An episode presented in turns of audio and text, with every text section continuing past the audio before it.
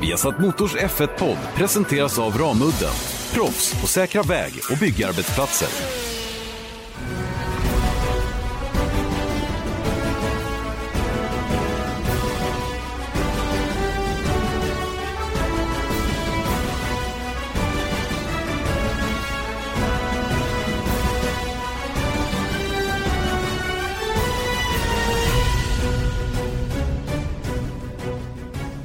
Formel 1-podden är tillbaka. Vi har satt Motors Formel 1-podd med Janne Blomqvist och Erik Stenborg där vi eh, glatt kan konstatera att det nu är racevecka och inte bara en eh, enkel racevecka utan dubbel racevecka. Vi har nämligen både Singapores Grand Prix och Indycar-avslutning från Laguna Seca. Och båda de här grejerna ska avhandlas i dagens podd, givetvis. Eh, vi ska prata Sebastian Vettel. Hur, hur, eh, hur är läget med Sebastian Vettel? Ja, det kan inte vi svara på givetvis, men vi kanske kan gå ner på djupet lite grann om varför det har blivit som det har blivit efter en, eh, inte minst, eh, riktigt dålig helg då, senast i Italien för hans del. Vi pratar lite Williams, Mercedes. Deras samarbete fortsätter ju nu ända fram till och med 2025. Eh, varför fortsätter man och varför envisas man med att bygga egna växellådor även i fortsättningen? Vi pratar självklart också lite grann silly season, senaste nytt som finns runt omkring det. Eh, men allra först Erik, eh, en eh, fantastisk känsla i kroppen efter en helt ledig helg. När hade du en helt ledig helg senast?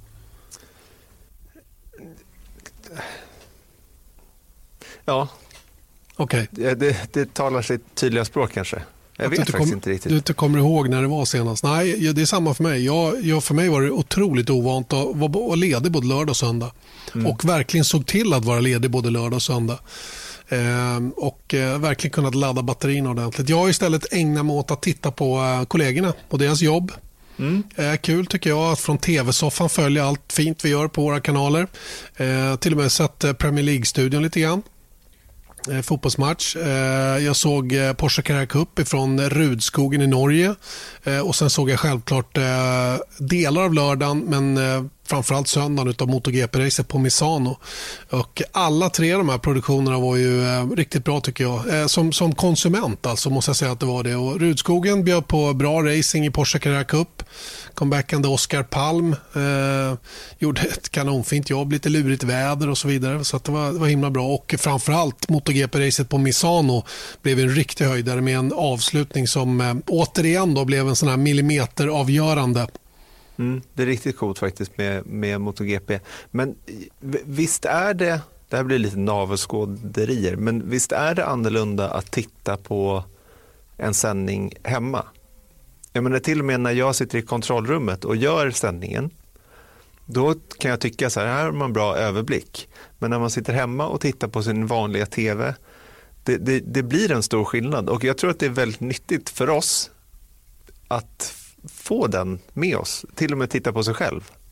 Att liksom se sig själv och eh, förstå besluten, hur de kom ut i, i efterhand. Ja, jag håller helt med. Alltså det, är, för det, är, det är två helt olika saker.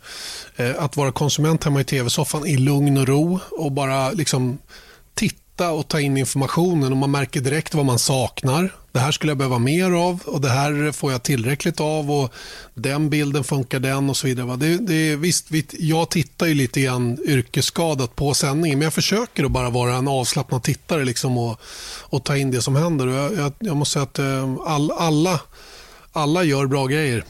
Mm. Eh, så att det, det, ja, jag har inte mycket att, att, att, ha synpunkter på överhuvudtaget. Men, men man tar med sig det här väldigt mycket när man själv sätter sig och ska göra det. Eh, och får en, en, en, mycket större förståelse för hur det är i andra ändan så att säga. Mm. Nu Misano. Det som jag tycker är kul när man tittar på sändningarna därifrån är, det är ju samma form av hysteri runt den banan som på Monza i Italiens Grand Prix. Men det som jag tycker är lite annorlunda och vilket är kul att se är att 80%, 90% av, av tifosin i, på Monza är ju fokuserad på Ferrari. Där har de röda rökgranater.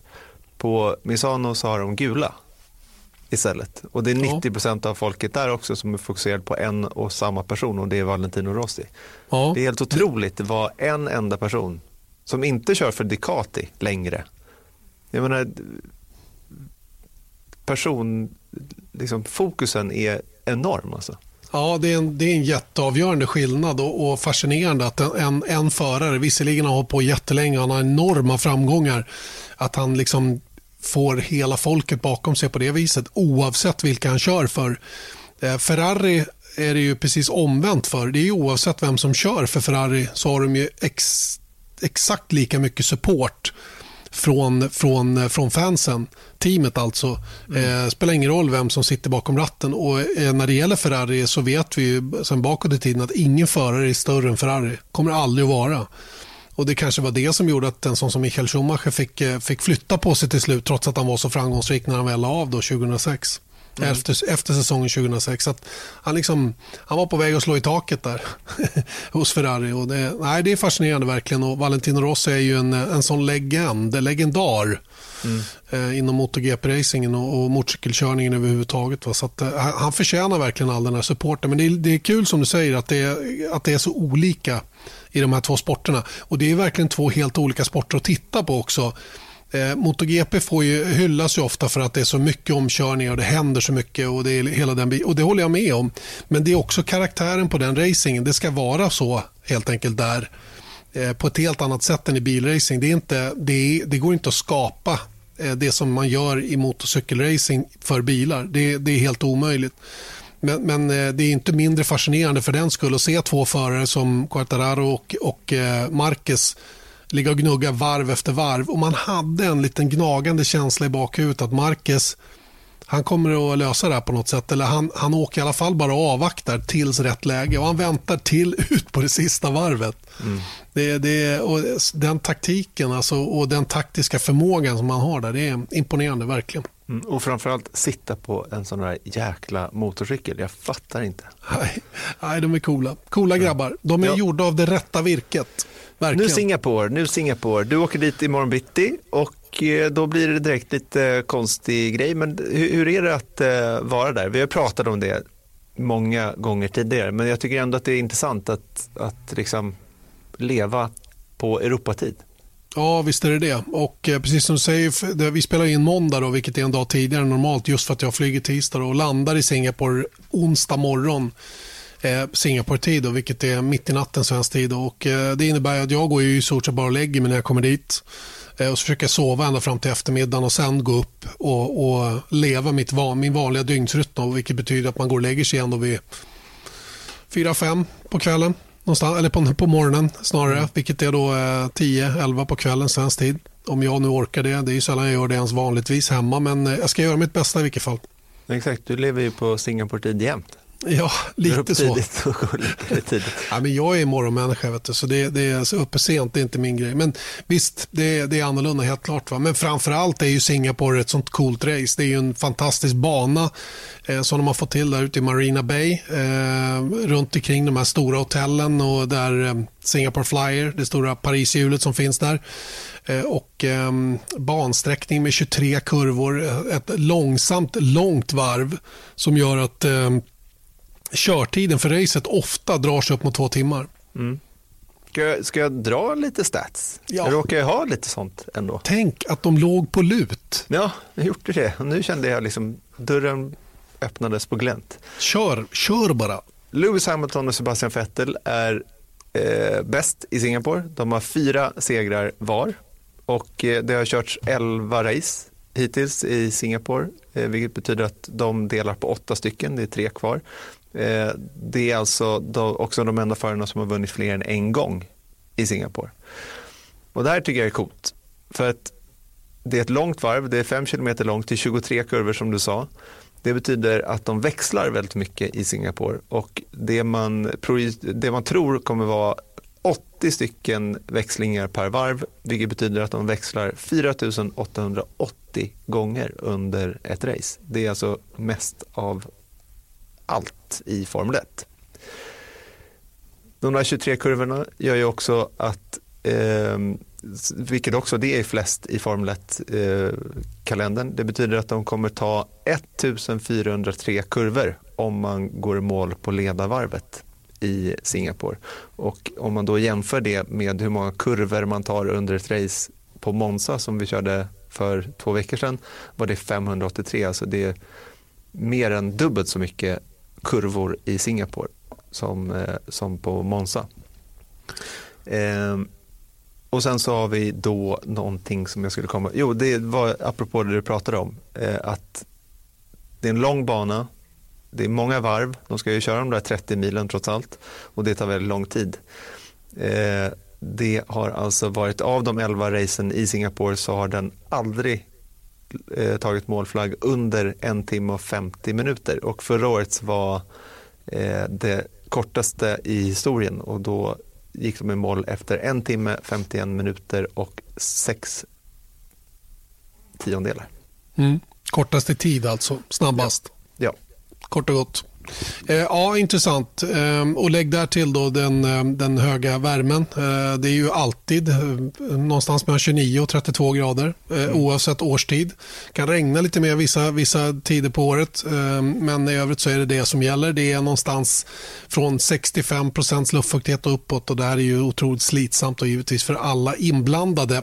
Jag tycker vi, jag tycker vi lyssnar lite grann på vad, vad som gäller inför Singapores Grand Prix. Det är vår BetSafe Preview tillsammans med Alfa Romeos teammanager Beat Sender. This week we're coming to um, another very special place, uh, the Singapore Grand Prix. Uh, the, it's a, it's a extremely long track, a lot of corners, the high humidity, and, and of course the, the, the, the racing in the floodlights. A very special place, isn't it? Very, very demanding for the drivers because the race distance or the duration goes almost over the full distance of two hours. Um, long track, but average speed is not so high because of um, tight corners, um, twisty corners. So very demanding for the drivers because of, of the two-hour duration, but um, the humidity, the temperature. Um, drivers are losing normally two to three kilos of, of um, weight of water during a race, and the, the, the demanding track. So you've got some corners, you have to get them right, otherwise you're not you're not quick. And uh, do you prepare because of the humidity and then the physical uh, side of it from from the driver? Do you prepare the, the sort of the water bottle in a special way? I mean, if it's not working in Singapore, then you're in the shit.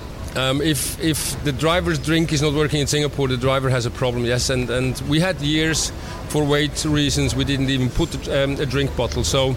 Um, but it's not only the driver; it's the team as well. And so I have to take care of the team, of, of you know that they get enough um, fluid to them, um, we have more drinks and fridges around than, than anywhere else in this world. Um, so it's, it's demanding not only for drivers but for the team as well. And the car, I guess it's full, full downforce. Everything you have, you put on. Yeah, full, full. It's all, almost Monaco. Um, you've got some some longer straights, but they're not long enough to consider a lower downforce package. So you got full, full Monty. And uh, is it sort of a compromise with the setup, or you you? Uh, you need to be you need to be strong in the slow corners, I guess. Yeah, traction is everything because you've got so many slow um, slow corners, so many um, slow chicanes. So traction is, is really what counts there. You have if you have good traction, you're quick. And uh, last year we actually had some rain for the first time in all these years we've been to, to Singapore. Is that extra difficult in the floodlight? Um, for for us to work, not I don't know for the drivers. Um, it didn't. I don't think it affected the drivers too much because we had some concern at the beginning when we went there the first time um, if it was raining in floodlight, um, that the drivers could be dis- distracted or the view, the visibility could be bad. But um, it wasn't a problem last year. And another thing, uh, uh, part of the practice is in daylight and in, in, the hot temperature, and the race and the qualifying is in, in, in the twilight or in, in the night. Is that a is that a problem? Um, actually, surprisingly, it is not a problem for us because um, normally we start working at two o'clock in the afternoon, so we have the whole the whole schedule is offset for us to work as well. So you start working when it is daylight, and the floodlight there is so brilliant and so and so good. We don't even um, realize that it's night. So we have quite often it happens that after a meeting or after a day you come out, you look up in the sky and then really realize realize it's middle of the night. And I guess you, as everyone else, are eating dinner at five o'clock in the morning. Um, yes, the last meeting normally it's it's um, at four. Sometimes Friday night, Friday to Saturday, it's at five o'clock in the morning. Um, special special task for catering as well, because of the offset and, and because of the different working hours. Um, we have to we have to organize the catering completely different. Um, so you have much more meals in between. I like coming to Singapore. Do you? Absolutely, absolutely. It's, I, I, like Asia. I like the humidity, especially. A, a, lot of team members they don't like it at all. I mean, the, the weather and the humidity. I love it. Betsänder där alltså som eh, påtalar att det är kanske inte någon större problematik där med att jobba som man gör tidsmässigt då för, för teamet. så att säga. Då. Man, man fattar ju knappt att det är dag eller natt där eftersom det är så otroligt starkt ljus runt omkring banan. Det är först när man lämnar banan man fattar att det är mitt i natten och tittar på klockan givetvis. För även teampersonalen har ju Europatiden kvar i kroppen. så att säga. Då. Men, men, men som man är inne på, slitsamt för förarna. 2-3 kilo vätska försvinner under ett race. Eh, och eh, man behöver all downforce man kan få tag i så att säga, på bilen för att man ska fungera på just den här banan. Och, eh, det är ju traction som är hela grejen. Ut ur de långsamma kurvorna där måste man ha en bil som fungerar på ett bra sätt. Och man mjukar upp den lite grann. Banan är samtidigt väldigt ojämn man behöver ha koll på kylningen, öppna upp lite grann mer i karosseriet för att eh, inte överhetta bilen. och Det gäller inte bara motor och växellåda utan även bromsar och sådana saker. Så det är ju en, en speciell utmaning på, på alla sätt för hela paketet så att säga, då, när, man, när man kommer dit. Och, och det där som man nämner att det, att det är teampersonalen också som det sliter väldigt mycket på i den där värmen. Och att de verkligen tar höjd för det också. Det kan man ju verkligen förstå. Och man fokuserar väldigt mycket på förarna när de tar sina isbad och allt vad det är. Men, men det är klart att meckarna som jobbar i 32 graders värme och det blir ju ändå, kroppen måste ju påverkas av att det är mitt i natten. Självklart gör det det. dagsljus. På, på, ett sätt gör det ju det, men det är väl det som, det, är det som man säger då, att just att det är så starkt ljus där gör att kroppen inte fattar. Mm. Möjligen. Jag vet inte. Eh, och Sen är det ju så att eh, teammekaniker och såna grejer, de har inte tid att åka i förväg och, och anpassa sig till värmen och såna grejer. Många förare, jag såg att eh, Alex Albon eh, åkte till, till Bangkok idag, tror jag, eller om det var igår. Eh, Landon Norris har varit eh, i Singapore ett tag och, och, det gör de ju då för att eh, vara i värmen så att säga då, på, på ett sätt som gör att kroppen anpassar sig. Många tränar i bastu och sådana saker också då för att, för att komma in i det här med att svettas väldigt mycket och, och anstränga sig mycket under hög temperatur och hög luftfuktighet. Mm. Och sen då den här dryck, dryckesflaskan de har i, i bilen. Att den blir varm som, vad kan den bli, 70 grader? Ja, framåt slutet. Tevatten. Ja, det mm. kan gå fortare än så enligt Daniel Ricciardo som något år sa att uh, han hade tevatten efter första varvet. typ. Mm. Så att, uh, men men uh, som Beat säger, vissa år körde de till och med utan vatten för att man behövde jaga vikt i bilen helt enkelt. Och det, det är inte att rekommendera. Det var verkligen inte... Och det var ju så att läkare och andra, eller ja, de här teamläkarna som finns eller personalen tränarna eller vad de nu har, de var ju faktiskt, de rådde ju eh, från att göra på det viset för att det helt enkelt är farligt. Mm. Inte farligt, livsfarligt så att säga, men att det, det är inte så att det främjar prestationen i alla fall. Den saken är klar. Nej. Och Det är lite lustigt då, för det betyder att de måste tanka alla depåer innan, så de dricker väldigt mycket och salter och håller på med massa kemi för att vara så förberedda som möjligt när de sätter sig i bilen. Men jag noterade det också under förra året när de körde de här Grill the Grid eh, på F1s hemsida. Att då var en vanlig fråga att har du någonsin kissat i bilen? Och då tror jag att det var åtminstone tre personer som sa att eh, jag tror att någon hade gjort det, men kanske inte Formel 1, men var just i Singapore under Safety Cars det är då man känner att man är kissnödig för då har de ju druckit så himla mycket innan. Så att när de liksom börjar liksom slappna av lite under Safety Car, det är då man blir superkissnödig. Det är roligt. tänka på. Absolut, men det är roligt för att du säger det, för när man går på toan där, så inne där, där man går på toan, vid pissoaren, mm. så på väggen står det ju en skylt som, som visar ja, färgen på det som kommer ut. Mm. Och eh, där, där, kan man läsa av om man har druckit tillräckligt mycket. Är det väldigt mörkt och, och hög koncentration då, är det ju, då har du alldeles för låg vätskenivå i kroppen. Mm. Är det lite mittemellan, ja då är det på, på gärsken. Är det, är det ljust, eh, då vet du att du har druckit tillräckligt. Och, och det där är som en fingervisning till alla då, att man eh, att man ska tänka på det där biten och att man får en bra, en bra mätning på det när man väl går på toan. Och vilket yeah. man inte gör speciellt ofta heller i, för man svettas ut all vätska ja. snarare än att gå på toaletten. Ja, så att jag, jag, är lite förvånad att några har känt att de var så kissnödiga i bilen, vilket är svårt i sig När man ja. sitter fastspänd och, och bälten över, över eh, de vitala delarna för att kunna kissa så att säga. Mm.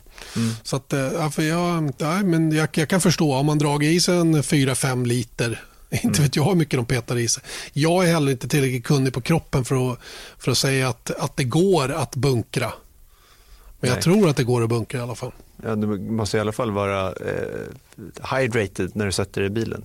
Så mycket vet man ju. Fulltoppad.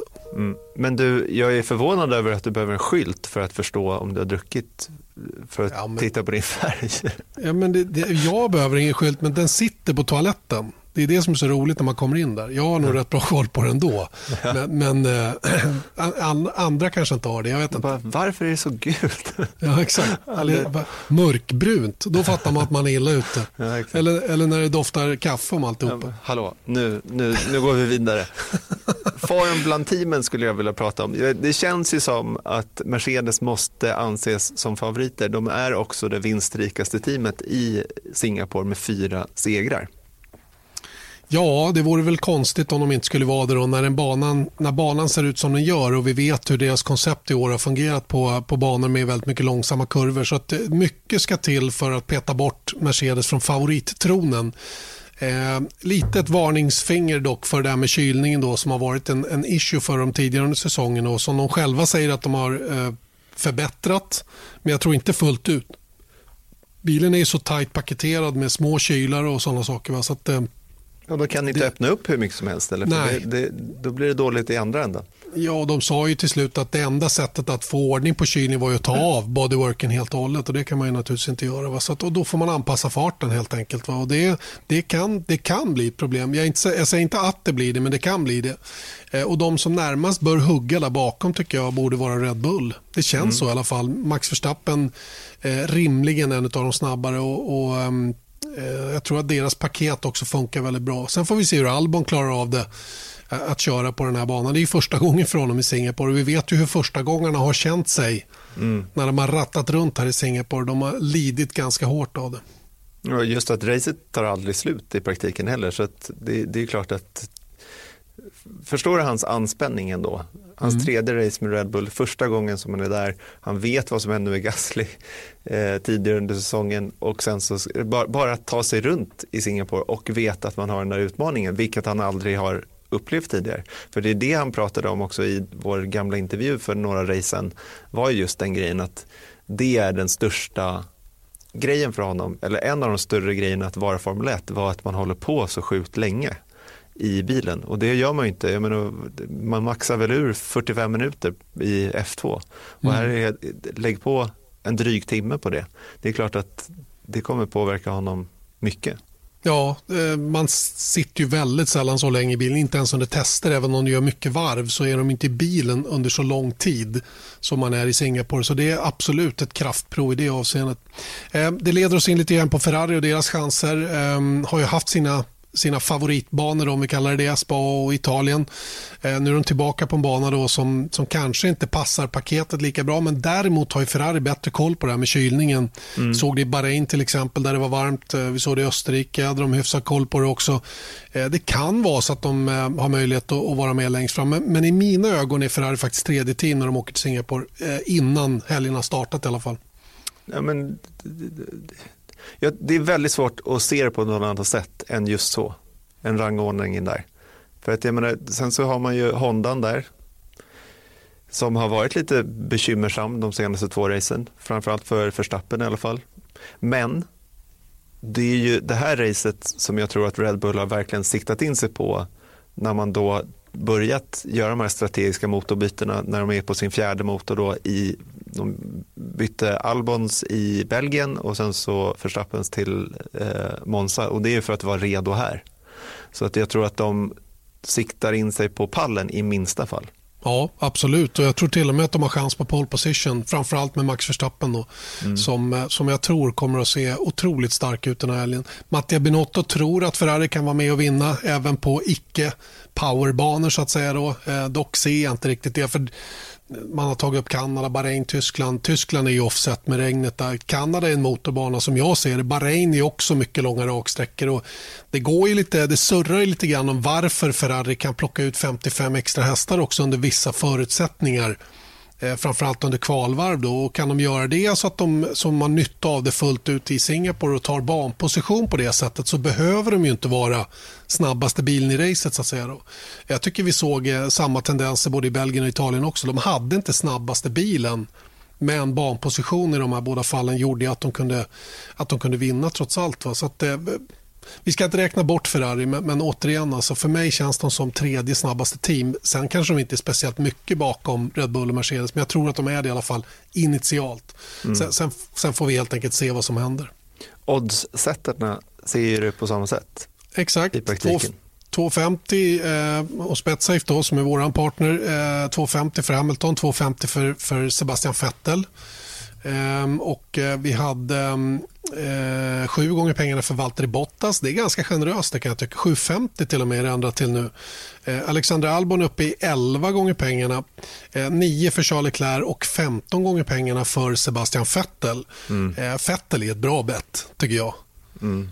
Jag tror att det är det, ärligt talat. Visst, det är Leclerc som har varit stark, men Vettel är ett bra bett. Jag tror att han skulle kunna överraska. Och vinna. Talat. Och vinna. Mm. Nej, ja, det, kanske, det, jag, kanske jag, inte på ren fart, va? men med lite omständigheter. Varför inte? Mm. Varför inte? Och, och det, det, är faktiskt omständigheter ofta i Singapore trots allt. Trots att då, jag tror att det är de åtta senaste eller åtta av elva race har vunnits från, från pole position. Men vägen fram dit har inte varit helt straightforward alla gånger. Nej, definitivt inte. Eh, var det inte så att eh, Fernando Alonso är den som har startat längst bak och vunnit? Korrekt, 15 plats 2008. Men varför? Ja, Klarade han det? Det var en lite speciell omständighet. Hans teamkamrat fick hjälpa till lite med att krascha bilen. Skär, rent och skär fuskeri kan ja, man väl säga. Ja, ja. Att, att krascha är ju inte att fuska men... men eh, Göra det man... med flit kan man väl inte se det som Ja. Nej, nej, men om, vi, om man rent, rent liksom, om, om vi bara skär ut det och säger så här, ja, men om jag kraschar bilen här så får jag ut säkerhetsbil. Men det är ju inte fusk på det sättet ändå, är det det? Man offrar ju helt och hållet en bil. Och ja. krascha kan ju vem som helst göra. Om man säger så här, Pat Simmons försvann från Formel 1. Ja. Eh, blev alltså utesl... alltså band, vad heter det? Mm, mm. Han, ja. blev, eh, han blev avstängd, fick komma Av, tillbaka sedermera. Mm. Ja, och samma sak med Flavio Briatore och Piqué blev väl inte avstängd vad jag minns, men han fick ju ingen fortsatt F1-karriär i alla fall. Han var inte jättepopulär efter det där. Nej, men det är klart att, det är, att manipulera resultatet på det där viset, är ju, och det, då jobbar man emot sportens andemening. Så jag, jag, jag, jag driver lite och provocerar lite grann. Men, det, mm. men att krascha en bil, om man nu tycker det är kul, eh, får man ju göra.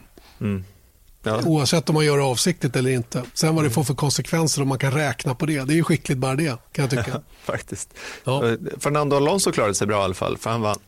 Det gjorde han sannerligen. Det har varit ganska många race som har varit händelserika. Eh, kommer ihåg Filipe Massa drog iväg med tankriggen där och, och stökade till det för sig själv. Nico Rosberg var väl ett bra läge i Williams någon gång och eh, passerade, eller när han skulle ut ur depån där, körde han inte över den vita linjen där och, och fick en bestraffning istället och sådana grejer. Så det var, varit många sådana där intressanta race. 2017 när eh, Vettel, Räikkönen och Verstappen försvann redan i första sväng gav ju egentligen segern till Lewis Hamilton en gång som då inte hade en bil tillräckligt snabb för att vinna. Nej, det är faktiskt väldigt sant. Mm. Ska vi prata lite Vettel tycker du? Ja, nu när du tror och sätter pengar till och med på att, att han ska vinna. Mm. Ja, han, är, han är en fascinerande figur, Sebastian Vettel. Jag har ju följt hela hans karriär. Jag har ju varit med under hela tiden som han har kört. Jag följde honom till och med när han körde Formel 3 innan han tog klivet upp i Formel 1. Fick ju sin, eh, sin chans då när Robert Kubica kraschade i Kanada 2007 och eh, fick hoppa in då till USAs Grand Prix och tog direkt poäng. Sen så kom han ju då till Toro Rosso året efter och vann ju där Toro Rossos första race, sitt första race, tog dessutom pole position i Italiens Grand Prix där samma helg alltihopa. En, en sån här mega, han slog igenom så det bara dånade om det. Var den yngsta att vinna race och hela den biten och efter det har han vunnit fyra VM-titlar. Vi känner till hela hans CV, han är en riktigt, riktigt bra förare. Eh, just nu går det dock inte så himla bra för Sebastian Vettel och då väcks ju frågan varför. Eh, Juan Pablo Montoya har ju varit inne i det här och, sagt att det kanske inte är en mental eh, historia till 100% utan också en teknisk anledning till att Sebastian Vettel inte riktigt får ut max av paketet. Och jag gick och funderade lite grann när jag promenerade med hundarna på Gärdet och då, då får man ju tid att filosofera lite grann. Och kom väl in på att kanske Montoya inte var helt off där när han, när han uttryckte sig på det sättet. Jag tror fortfarande att det är delvis en mental fråga men jag tror också att det handlar om att, att köra bilen på ett sätt som gör att, den, att man får ut max av den vilket Sebastian Vettel inte klarar just nu. Det är någonting i konceptet som, som han inte trivs med i sitt sätt att köra. Och Det där med att köra bil, det kan han ju bevisligen. Mm. Men det sitter också djupt rotat i ryggmärgen hur man vill köra. Och Det är klart att alltid måste man anpassa sig efter bilen och det är kanske det som också eh, pekar ut en förare om den är riktigt, riktigt bra. Och Det är därför en förare vill vinna då med mer än ett team för att verkligen bevisa att man klarar det. Eh, Lewis Hamilton har gjort det i McLaren och han har gjort det i, i Mercedes. Men ser vi till Mercedes-eran så har han varit där hela tiden under väldigt lång tid, från 13 och framåt. Och eh, Han vet ju exakt vad han får. Och Teamet vet vad han vill ha och de jobbar ju integrerat med varandra på ett, på ett otroligt imponerande sätt. verkligen. Eh, för Sebastian Vettels del så har det någonstans gått lite, de har gått isär lite grann, de som designar bilen och hur han vill köra. Eh, och eh, Det kan också ha att göra med att man har bytt en del personal i, Ferrari, ledande personal på det här området och att allt det harmoniserar inte riktigt. Va? Och Sen kommer Leclerc in med inte likadan bakgrund, har inte lika inom citat förutfattade meningar om bilen, lyckas få ut mer än Vettel av bilen. Vettel försöker då köra fortare och när han inte eh, uppnår det han vill genom att ta i mer så kommer istället misstagen det, det, är så jag känner att det är för Sebastian Vettel. För han är verkligen inte någon dålig racerförare. Tvärtom skulle jag säga. En av de absolut skarpaste. Mm. Det intressanta med det här är att vi har sett det förut med Sebastian Vettel. Han var ju praktiken oslagbar 2010 till 2013 med Red Bull. De sista åren där så hade de ju det där blown diffuser där avgaserna liksom bidrog till downforce, vilket var någonting som Mark Webber uttalat då inte riktigt kom överens med hur man behövde köra bilen. För man behövde liksom hålla gasen på för att generera den där eh, marktrycket hela tiden. Vilket det fick ju liksom Vettel perfekt när han körde där. Vilket mm. gjorde att han blev i praktiken oslagbar. Sen så förändrades ju koncepten då när, när eh, turbomotorerna togs i bruk 2014 och helt plötsligt då, nu var han i och för sig då en ny teamkamrat i form av Daniel Ricciardo och då blev han ju ganska rejält slagen av Ricardo det året. Vilket sedermera ledde till att han lämnade Red Bull och gick till Ferrari. Det kanske han hade gjort det i, i alla fall. Men, men eh, Ja, det bidrog det, säkert. Ja, och, men det var en väldigt här, tydlig förändring i ett bilkoncept där han hade liksom satt det i ryggmärgen eventuellt då, och sen så kan han inte göra på samma sätt och då måste man ju relearn. Och det var ju faktiskt ett sånt reglementesförändring eh, ja, nästan lika stort var ju till 2017 med de här bredare bilarna med den här downforcen och, och sådant. Sen så skötte han det hyfsat i fiolen då, men det är ju där man kan spåra tillbaks att de här äh, misstagen som man ser då började komma från det som många säger i alla fall var ju att startpunkten var ju i praktiken i Tyskland i fjol när han kraschar ur i, från ledning. Och därefter, det är där man har börjat se misstag efter misstag efter misstag mm. efter misstag. Inte bara i att snurra bilen eller någonting sånt där utan mer hur även hjul mot hjul-fighter. Eh, det kommer misstag från Ferrari också och det sägs ju också att när man ligger efter då måste man liksom ligga ännu närmare gränsen. Kan man vara tillräckligt snabb och ändå ligga på 99 ja, men då har du lite marginal där. Men om, om eh, Vettel hela tiden måste ligga på 100% för att dels hänga med Mercedes men även nu Leclerc. Ja, men marginalen är ju borta där. Man kan Precis. inte köra över 100, 100%. Och, och ta då de här man-man-fighterna som, som eh, kanske sett lite klumpiga ut. tänker på Bahrain till exempel eller Monza förra året. Så är det ju då... Det är eller just Monza i år. ja, Monza i år i allra högsta grad. Men, men om vi säger man-man fighter då, för Monza i år var han helt själv. Mm. Men, men, där är det ju så här, där är det ju verkligen ryggmärg och instinkt som gäller hur man ska agera när någon pushar på en och liksom verkligen pressar på. Och, och Går man över gränsen då lite grann, ja, då, då slutar det lite grann som det, som det har blivit för hans del. Jag förklarar inte bort de här misstagen på det här viset utan bara konstaterar att de har inträffat och eh, det är lite grann så som jag ser på varför det har inträffat. Ehm, 30 procent mentalt, 70% tror jag att det är att han och bilen inte är i harmoni riktigt. Vilket en förare på hans nivå ändå ska klara att vara självklart. Så att någonstans brister han ju. Va? Men, men jag tror inte att han som många spekulerat i vill lägga av efter den här säsongen bara för att det är på det här viset. Jag tror snarare att det är tändvätska för honom att komma tillbaka. Och han, och han får mycket kritik utifrån och många sätter press på Fettel. Han sätter absolut störst press på sig själv. Och Jag tror absolut att han vill komma tillbaka och visa vad han egentligen kan klara en säsong till i alla fall som han har kontrakt på med Ferrari. Så han, han, tänker inte vika ner sig efter den här säsongen. Eh, det är i alla fall inte vad jag tror. Sen får vi se vad som händer. Mm. Men, men eh, jag, kan, jag, kan, inte drömma om att han vill ge sig i, i slagen så att säga. Utan han vill, ju, han vill helst, som många vill, då, eller alla vill, sluta när man är på topp. Mm. Det farliga för Vettel i det här läget tror jag är när det går så pass bra för Leclerc. Är ju att han kanske börjar tappa greppet om så att säga att ha, ha saken i sin egen hand. För att just med utvecklingen till nästa års bil, ja men vad fan det här konceptet funkar ju för Leclerc. Du får mm. anpassa dig mm. istället. För att det, det är Leclerc som vi kanske tror på mer då. Om han kan ta det här vidare bättre än vad du kan, ja men då, då lägger vi större vikt vid det som Charles säger och du får bara följa med. Och Det är det som Montoya säger som är ganska intressant. Att Han hade en liknande situation 05-06 tror jag att det var när han körde för McLaren. Att då hade han någonting i hans körstil då passade inte framhjulsupphängningen och då försöker McLaren ta fram en ny eh, till honom då.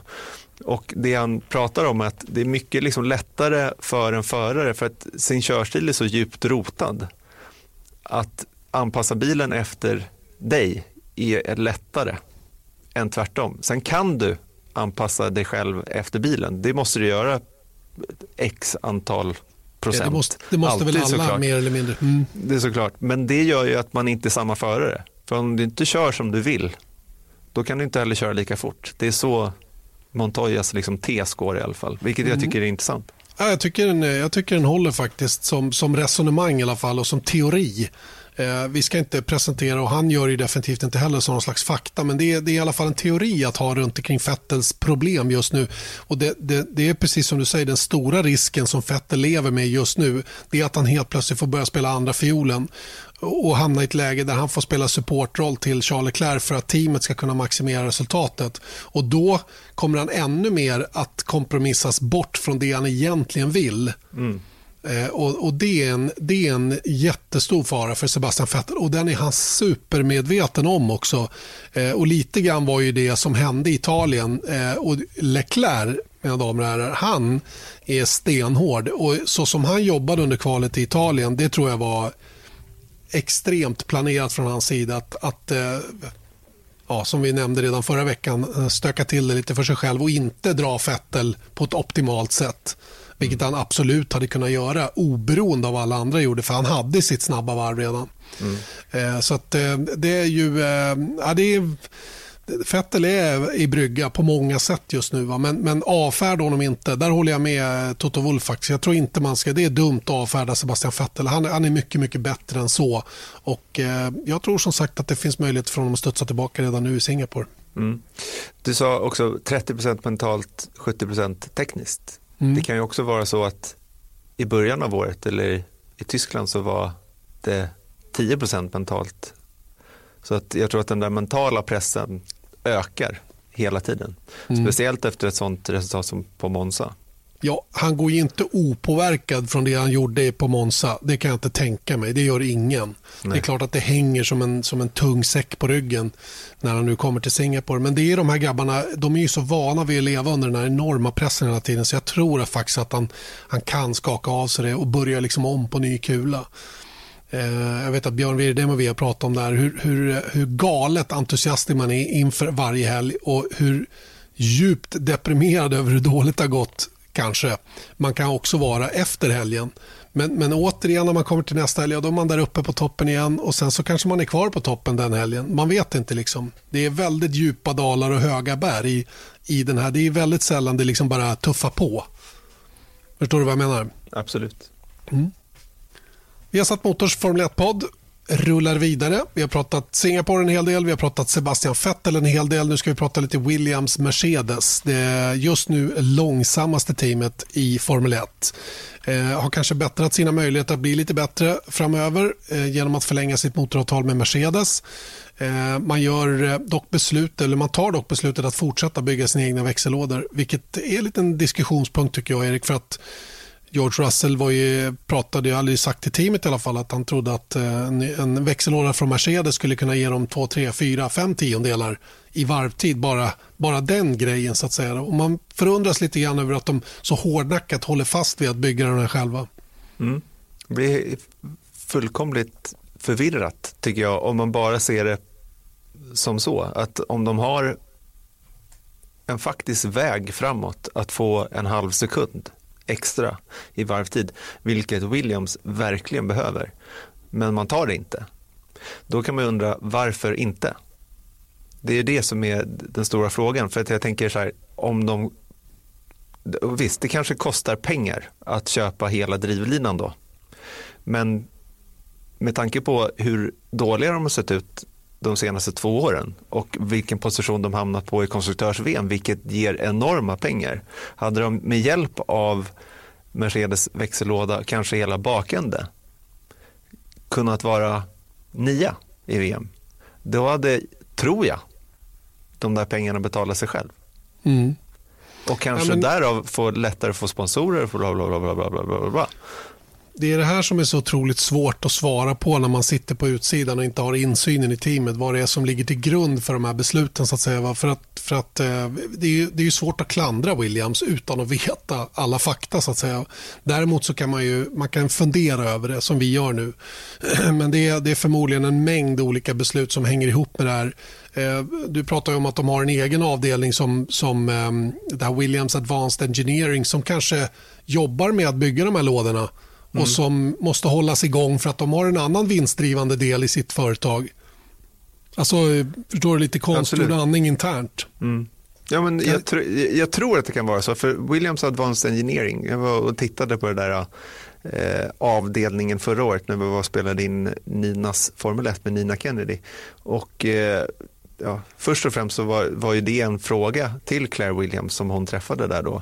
Var ju att varför vill inte bli ett kundteam så att säga i större utsträckning och då hävdar ju hon hårdnackat och jag har sett att hon har gjort det på andra håll och kanter också att det är inte varken Formel 1 DNA eller Williams DNA att vara vi är konstruktörer och det tycker jag att alla ska vara. Därför håller vi fast vid det. Kanske från gamla Franks eh, liksom perspektiv på saker som, som de har svårt att släppa. Då. Men just det där Williams Advanced Engineering och det tror jag är ett företag som går hyfsat bra. Jag kan inte svara exakt men min uppfattning är att det går bra för dem. För de utvecklar ju eh, där de började var faktiskt när de började ta fram den här hybridtekniken när Curse kom i Formel 1.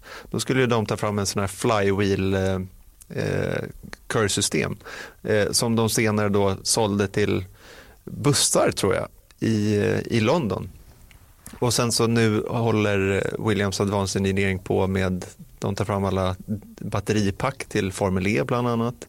Eh, jag såg massa så prototyper, de, de har tagit fram någon släde heter det väl till någon skeletonåkare. Eh, de gör cykelprylar, de gör allt möjligt där. Och om det kan vara så, det här är bara en ren spekulation som du sa, att, att de har infrastrukturen att bygga sina växellådor.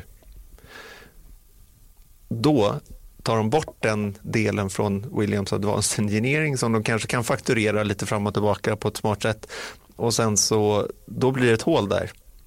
Och dessutom så måste de lägga pengar på att köpa dem från, från Mercedes. Då kanske det liksom, it adds up på något sätt. Precis så kan det vara. Att, mm. att, istället för att köpa dem från Williams Advanced Engineering skulle de då köpa dem från Mercedes. Eh, mm. Eh, skulle man då köpa dem från Mercedes, kanske i samma pengar, ingen aning. Mm. Men det skulle lämna ett stort hål i ett annat vinstdrivande företag. Right. Mm. Eh. Bara hittepå dock? Det är, bara, men, det är hittepå, men det är en teori i alla fall om mm. varför man gör som man gör. Och Vi ska inte glömma heller att växellådan är också grunden för bakhjulupphängningen. Mm. Så att, eh, jag tror precis som du att de skulle tjäna rätt mycket på att, att ta hela, allt från föraren och bakåt så att säga från Mercedes, vilket de förmodligen skulle kunna göra. Och, och, och, få bra resultat utifrån det. Då. Men hela deras brygga har egentligen börjat med 2017-reglementet eh, och, och, framåt. De har inte fått till det helt enkelt. Va? De tog in Paddy Lowe som misslyckades kapitalt och de har inte återhämtat sig efter det ännu. Va? De var ju otroligt starka i början av uh, turbohybrid-eran. Så att bevisligen kan de bygga en bra bil. Mm. Men de måste få det rätt från början. Så jag tror att de längtar efter det nya reglementet 2021 nu väldigt starkt. Och då kommer det också lite standardiserade delar, men man vet inte exakt vilka de kommer bli. Får man fortsatt köpa bakre hjulupphängningar från andra team under det reglementet? Det vet man inte. Därav kanske de inte vill lägga ner sin R&D runt hela bakändan på bilen. För att då kanske de sackar efter till 2021 istället. Det kan ju vara också en sån anledning till att de hårdnackat håller i det där. Mm. Ja, det är, det är spännande att följa Williams och se om de kan verkligen komma ur det här väldigt svåra läget som de har just nu. Eh, eh, det är 50-50 att de klarar det, i min värld i alla fall.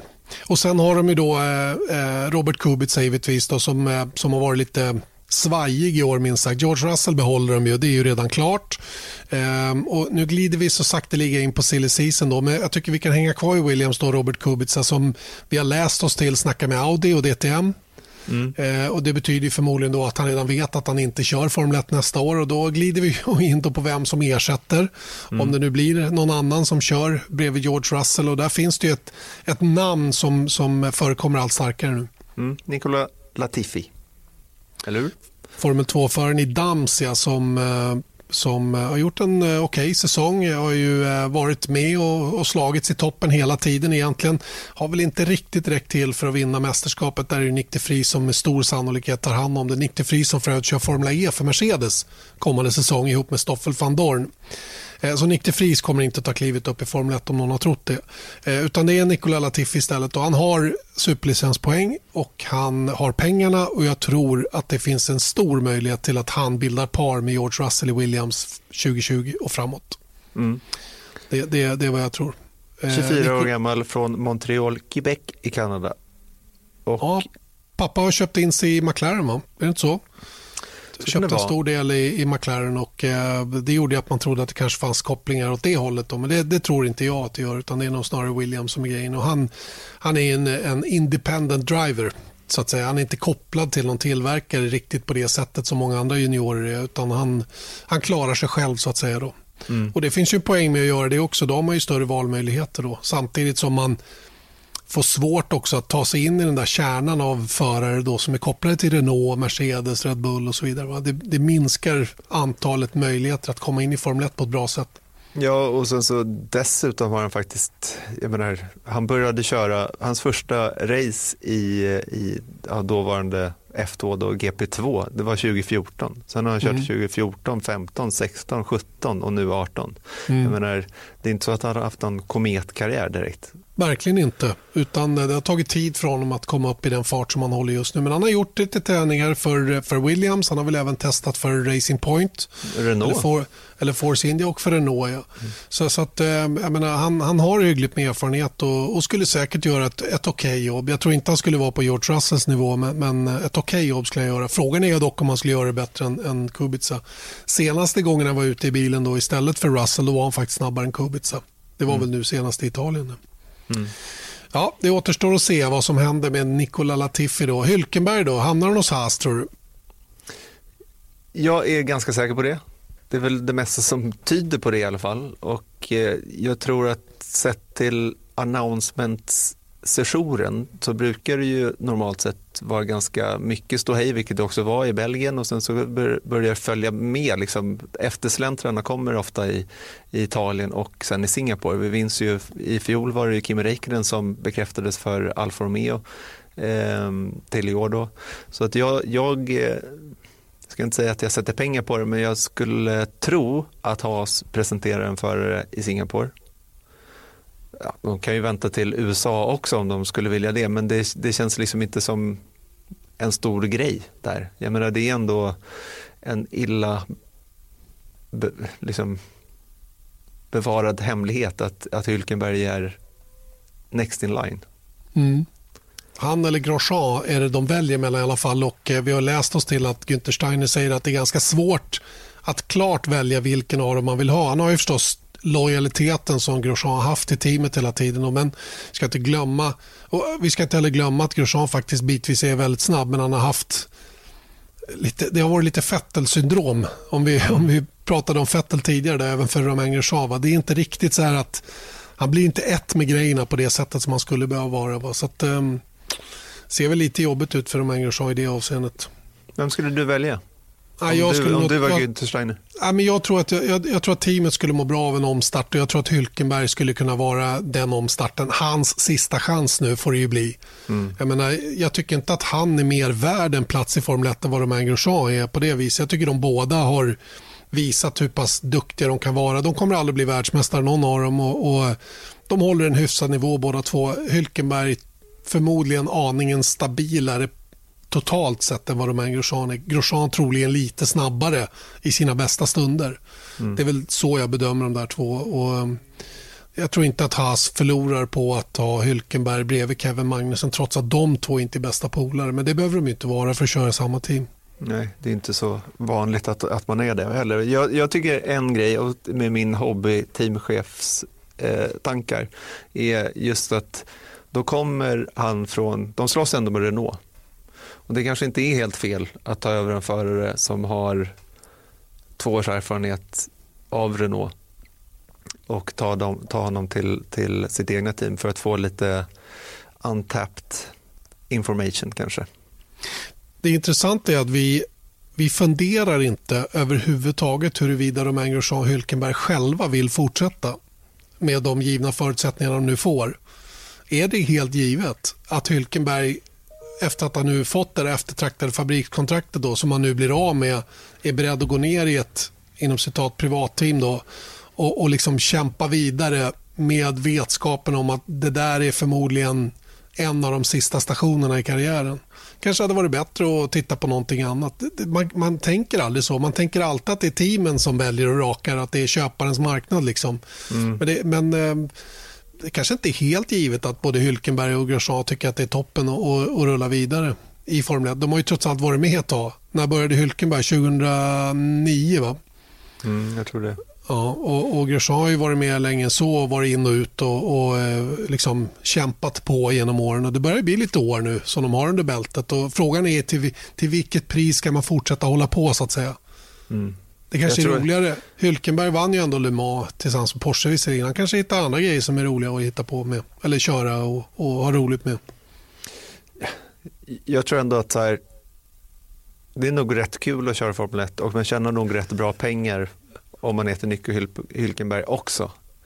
Eh, och Formel E kan man ju köra i nästa år. Eller nästa ja, står istället. Form, Formel E, det tror inte jag är liksom Nej, men Det alternativ. blir ofta där de hamnar. Alltså jag tänker jo, liksom fast, på massa eller vad man ska säga. Fast det är mer att de, att de liksom får ett bra erbjudande. Formel E verkar ju vara ett sånt ställe där man får ett bra erbjudande för de behöver de starka namnen i startfältet där liksom serien i övrigt brister lite grann då rent eh, exalteringsmässigt. Mm. Men, men det, det, som racerförare kanske finns andra grejer man vill göra. Det finns ju faktiskt ett liv utanför bilsporten också. Mm. Jo, det gör det ju. Nej, det vet vi inte om, men jag, jag, jag skulle ändå ha liksom grundsatsen i att F båda vill köra Formel 1. Får jag chansen att prata med min nyvunne, kom, nyvunne kompis Hylkenberg, då ska jag faktiskt fråga det. Mm. Att man vill, huruvida man vill eller är, inte. Är det, liksom, är, det, är det köra Formel 1 till, till varje pris som gäller? Mm. Det är en spännande ja, det är fråga. fråga. Mm, Hoppas att vi får den där bekräftelsen då. Just det, innan vi stänger silly season, ska vi prata Toro Rosso också? Va, va, vi, vi var väl inne på det förra helgen och det har väl inte hänt någonting sedan dess. Eller förra veckan. Eh, vi, vi pratade Juri Vips, då, estländaren, då, som har lite kämpigt i F3s avslutning här nu och, och hålla den där tredjeplatsen i mästerskapet som krävs för superlicenspoäng för hans del. Mm. Eh, så att, eh, ja, det är, det är på håret för hans del. Han kommer att köra, enligt uppgift i alla fall, eh, några FP1-träningar för Toro Rosso i slutet på året när Formel 3 väl är klara. Om nu Dr. Marco tycker att det är värt det. Mm. Om man nu inte blir trea i mästerskapet. Exakt, men ja, det, det, alltså, det, Toro Rosso är ju svårt eftersom de har Gasly som alla känner till vad som hände honom på senaste tiden och Kviat känns det som en, en interimlösning i minst, minst sagt. Eh, han är absolut ingen junior längre, inte, på, inte i den bemärkelsen heller. Så det känns som att båda de där är lite svårlästa tycker jag. Men jag tror på lite längre sikt än nästa år så tror jag absolut att Honda vill ha en japan i bilen. Mm. Det, det ser jag nästan som självklart att de vill ha det. Och då tror jag liksom att åtminstone en styrning i Toro Rosso är vikt åt en japan. Vem det nu kan visa sig bli till 2021. Men eh, då kanske det, det, är värt att ta in en, en, en vips och sen så en, låta Gasly sitta kvar i väntan mm. på att få Eller lämna kväll. plats. Ja, exakt. Men jag skulle nästan tro att jag vet inte. Det är otroligt. Det, det, går inte att säga vem som har störst chans av, av Kviat och Gasly. Alltså. Exakt, det går inte att förutse hur Dr. Marco tänker. Nej. Det är det som är grejen. Ja, ja, det om, eh, det om silly season. Då har vi ju en spännande grej kvar, Erik, att prata om, nämligen Indycar-finalen. Ett race kvar i Indycar 2019. De slutar ju mycket, mycket tidigare än Formel 1, trots att mm. de kör 17 race, vilket inte är jättemycket färre än vad Formel 1 gör, men de har ju mycket mer komprimerad kalender eh, dubbelrace till exempel i Detroit eh, och, och, och sådana saker. Va? Så de, har ju, de har ju verkligen tryckt ihop sitt schema ordentligt.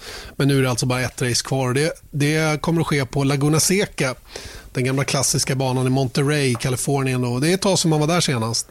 2004 körde de Indycar där senast. Jag trodde det var mycket, jag visste att det hade varit långt uppehåll men inte att det var 15 år, eh, att det var så pass långt. Nej, jag är också lite förvånad faktiskt att de inte använt den här banan mer. Men jag, jag har ingen aning om anledning till det. Om det har varit säkerhetsaspekter eller man helt enkelt inte har kommit överens med, med ägaren eller organisatören av det där racet då, på Laguna Seca. Men jag tycker det är kul att de är tillbaka för det är en häftig bana verkligen. Verkligen. Och Indy Lights har kört där under mm. tiden dock, eh, vilket också är lite speciellt tror jag. Jag visste inte ens att de körde eh, för sig själva. Men det är ju en, det är ju en sån där amerikansk klassiker med korkskruven. Utan korkskruv, ingen Laguna Seca-klassiker, tror jag. För den är så pass, eh, jag menar, om, om det är någon kurva i USA så skulle jag säga korkskruven på Laguna Seca. Som är liksom, det är oroge-läge på den. Liksom. Ja, verkligen. Den är, den är lika mytomspunnen och omtalad i alla fall. Och, eh, jag såg faktiskt en, en, ehm, en dokumentär om eh, Gonzalo Rodriguez, kommer du ihåg honom? Som körde, mm. för, körde väl för Penske va? i en Marlboro-sponsrad bil som eh, for rakt fram där och faktiskt omkom i den kraschen slutet på 90-talet. och um, det, det, var, ehm, dels var det spännande att se hans karriär, hur han jobbade sig uppåt och, och, tog sig fram som han gjorde. och Han hade ju en väldigt, väldigt lovande karriär framför sig när det där hände. Han var otroligt snabb. Eh, men, men där var ju, det var just i korkskruven. Då. Sen kommer man ihåg eh, eh, förstås ehm, Alexander Ardis omkörning där in i korkskruven som också var på gränsen till det tillåtna. Han körde både här och där när han tog sig förbi där. Jag minns inte vem det var han körde om. Men det var Brian Hurt, jag tror att det kan vara. Det, det kanske det var, ja. Han, jag, jag, tyckte han körde väldigt mycket vid sidan av banan faktiskt för att klara av den här omkörningen. Men eh, där borta gillar man ju sånt, så att, eh, den, den fick passera. Det var helt okej. Okay. Ja, helt okej. Okay. Eh, Indycar-säsongen är inte avgjord ännu med ett race kvar. Eh, 100, vad sa vi, 104 poäng kvar att köra om, maximalt. Mm. Maximalt, ja. Man får alltså en poäng för pole, man får en poäng för att ha varit i ledningen så får man två poäng för att ha varit flest varv i ledningen. Så klarar man av allt det där och dessutom vinner då kan man skrapa upp 104 poäng. Eh, Josef poäng.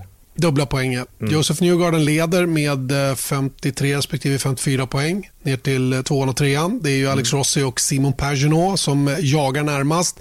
Vi har ju faktiskt också Scott Dixon med möjligheter att vinna men han är ju nästan 100 poäng bakom så att det, jag, jag, känner att det är, det är närmast en, en, en det ska, det ska till ett mirakel för att Scott Dixon ska kunna blanda sig i. Men, men visst, matematiskt har han fortfarande möjligheten.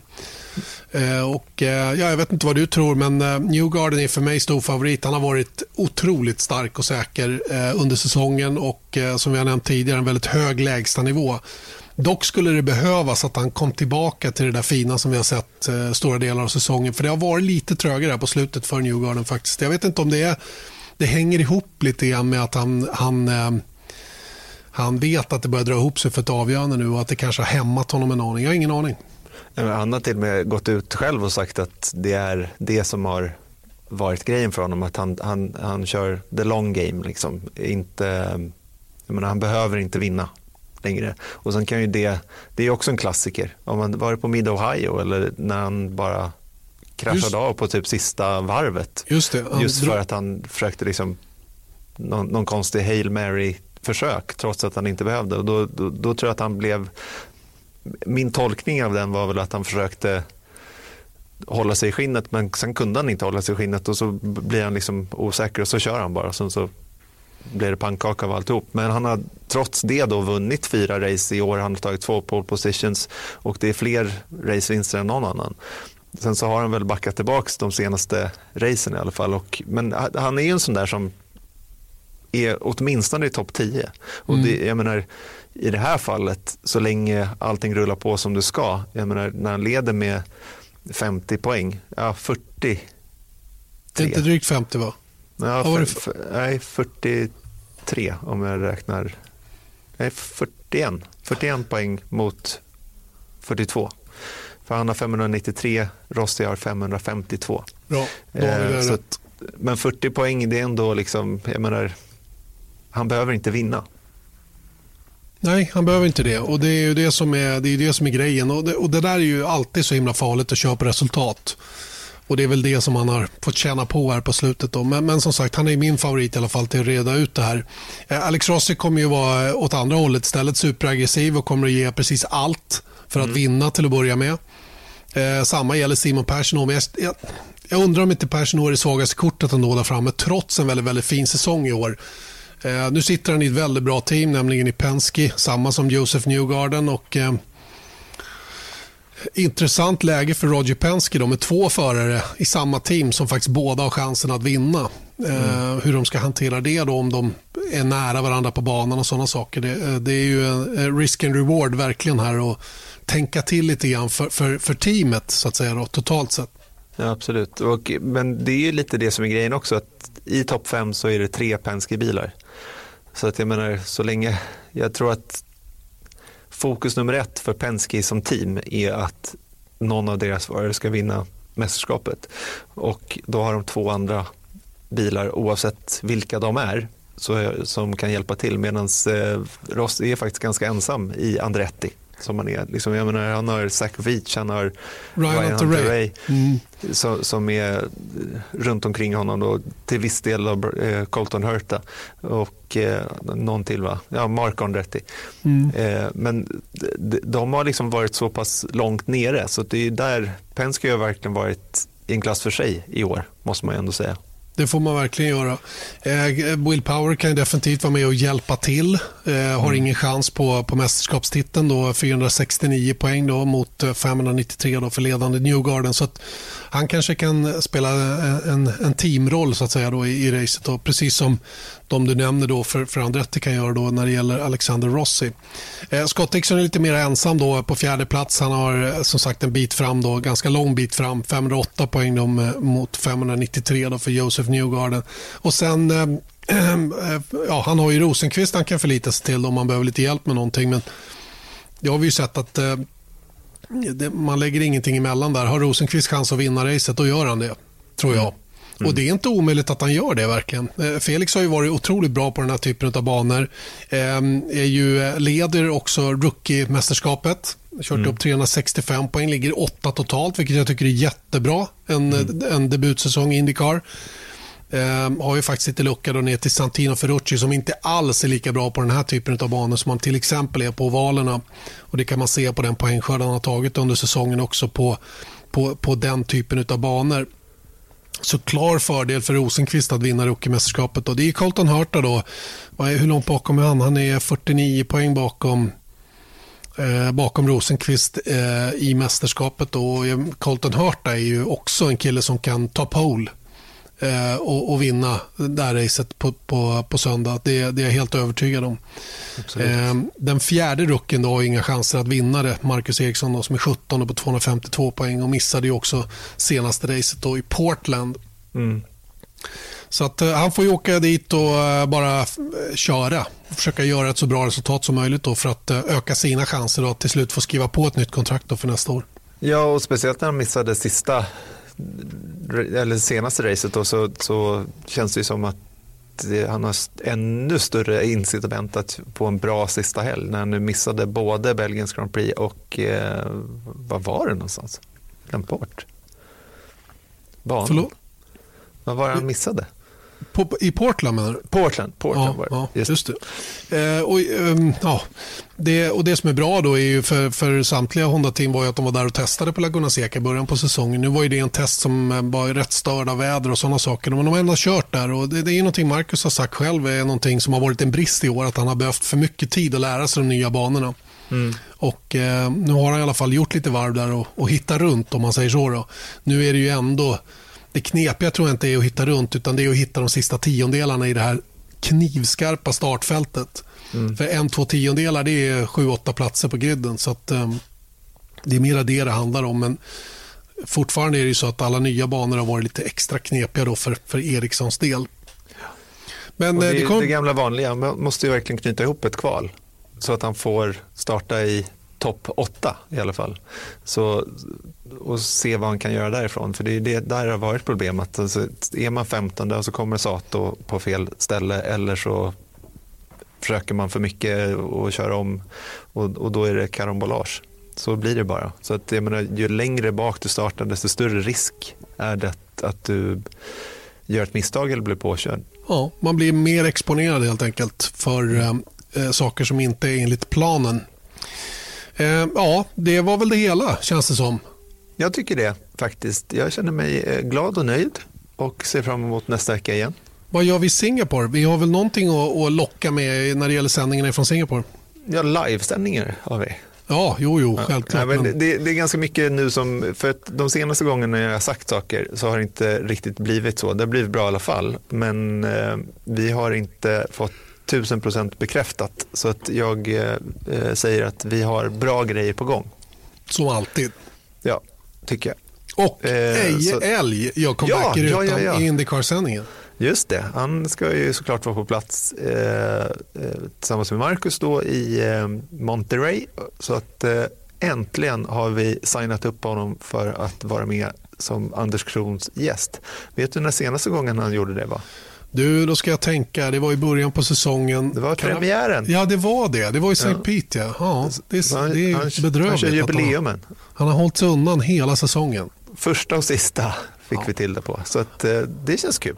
Verkligen, verkligen. Se fram emot det. Missa inget av det då, eh, vare sig Formel 1 eller Indycar kommande helg. En riktigt bra motorsporthelg framför oss alltså. Och eh, en ny eh, Formel 1-podd kommer nästa vecka igen, precis som vanligt.